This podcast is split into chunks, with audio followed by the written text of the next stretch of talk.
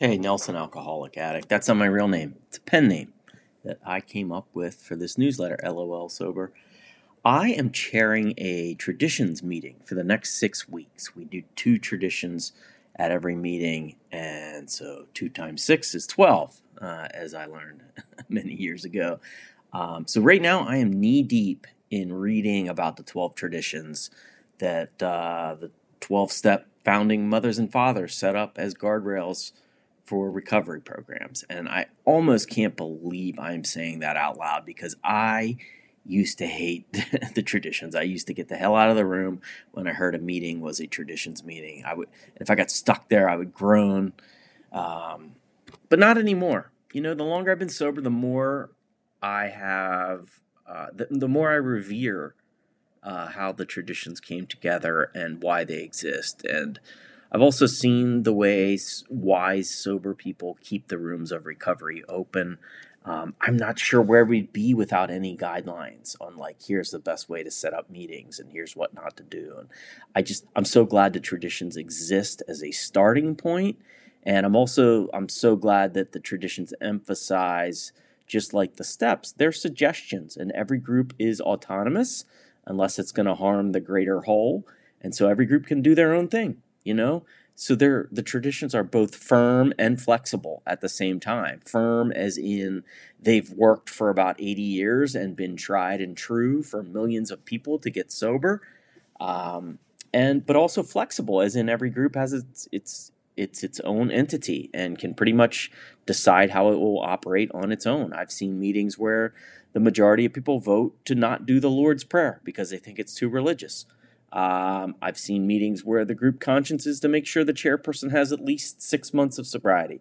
I've seen meetings where the group conscience is less than that. I've seen group conscience saying it should be a year of sobriety to get into service commitments. Um, it's, you know, it's choose your own adventure, you know, and I love that every vote counts. You know, I, my vote counts the same as somebody with uh, three weeks sober or thirty-eight years sober. You know, it's beautiful democracy. I wanted to throw out an interesting example that I ran into over a decade ago. Um, it was in New York City. I'm going to change some details just to be on the safe side, protect, protecting identities of people and even the location of of this meeting and the church and everything. So uh, it, the basic points are all Uh, legit, but I just, uh, I'm going to like muddy the waters a little bit on uh, some of the specifics.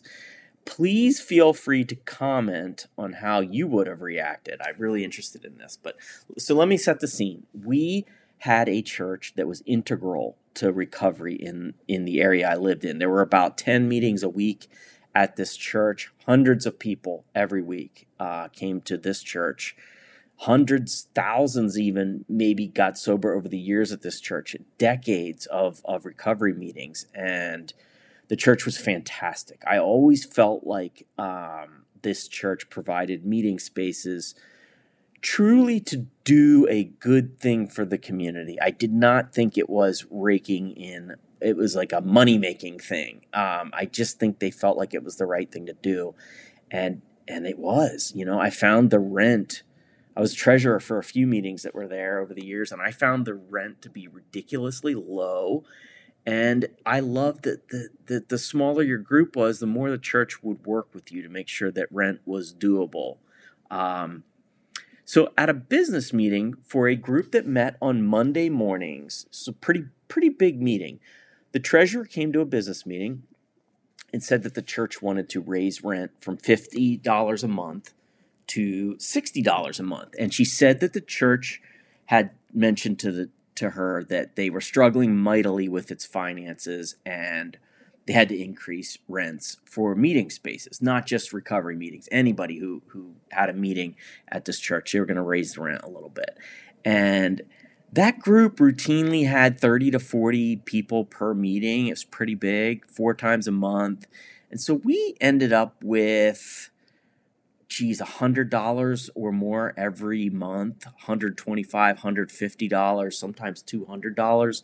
And so we had a lot more than what the rent was. Um, that meant ten dollars increase was no problem. We had the funds.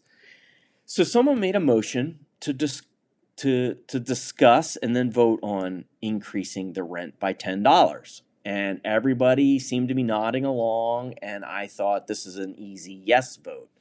And then someone raised their hand and said, I will be voting to increase the rent to what the church asked, but I would actually float the idea that we offer them to pay a little bit more than even what they ask for. Like, let's go to seventy-five dollars per month. We have the money, and this church has been so crucial to the recovery of so many people. It's like it you can't even calculate the value of what this church has meant to the recovery community. And a few other people chimed in and said that, oh, yeah, yeah, that makes sense. We got the money. We could easily pay that amount. Um, and it's only fifteen dollars more than what they ask. Somebody even mentioned that fifty dollars, we'd been paying fifty dollars for a while, and it was actually way too low for a weekly meeting space. So, like, it probably would even out if we went up to seventy-five. And I nodded the entire time, and I got ready to support that idea of paying the church even more than what they'd asked for. And there were probably fifteen people in that business meeting, and I think if if you had just taken a vote at that moment, I think fourteen people were ready to vote in favor, and it wouldn't have even been close. But there was one guy who would not have voted for it, and he raised his hand during the discussion period of the business meeting, and he said, listen, I agree with everything that was said about this church. I love this church. I would vote to pay the rent increase to sixty dollars, no problem. But I will be voting against going any higher than sixty dollars. I will vote against seventy-five dollars per month.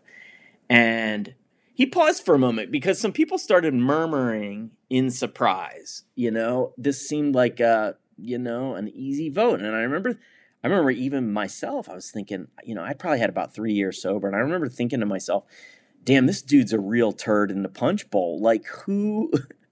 It's kind of like, isn't that a jerky thing to offer? Like, who doesn't want to help out a struggling church when we have the money to do it easily?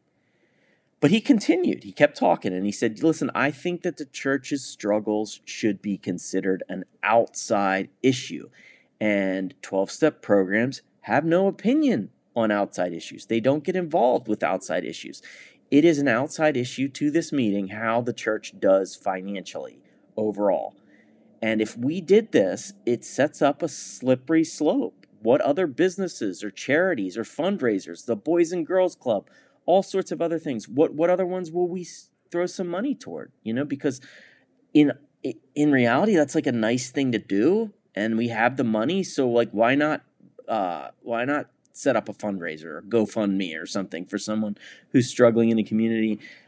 And so this dude, he kept talking. He said, listen, my suggestion would be that we pay the amount that the church asked for, and that anybody concerned about the overall well-being of this church should absolutely contribute on their own. And he said, I'm going home today, and I'm going to mail fifty dollars myself from my bank account to help out this church. And I'd be happy to help organize more contributions outside of this meeting, not from this meeting. So nobody said anything for a minute, and but you could see on their faces that they knew he was right. And I, you know, if they had put up a vote that to do seventy-five dollars anyway, I probably I probably would have voted for it, because I, I just had tremendous gratitude for the church, and I didn't, at that time in my recovery, kind of get uh, the tradition of um, the traditions of, of of any of these twelve-step programs. I just didn't I didn't completely get it. So ultimately, I think the guy's principle was right, and I, if I was at a business meeting these days and the same thing came up, I think I would be that guy. I think I would say, hey, I don't know about increasing more than what the church asks. So on that day, they put up a motion. It was fifteen zero in favor of paying the sixty dollars. I love that the guy volunteered himself to actually chip in money. And, but I love that the principles of twelve-step recovery made him feel like a group donating that money uh, on it, from its funds was probably not wise. And I'll never forget that business meeting. I thought it was a fantastic window into how a dissenting idea can be discussed and even reconsidered. And so I'll leave you with a question. What would you have voted for if you had been at that business meeting? Thank you so much for letting me share.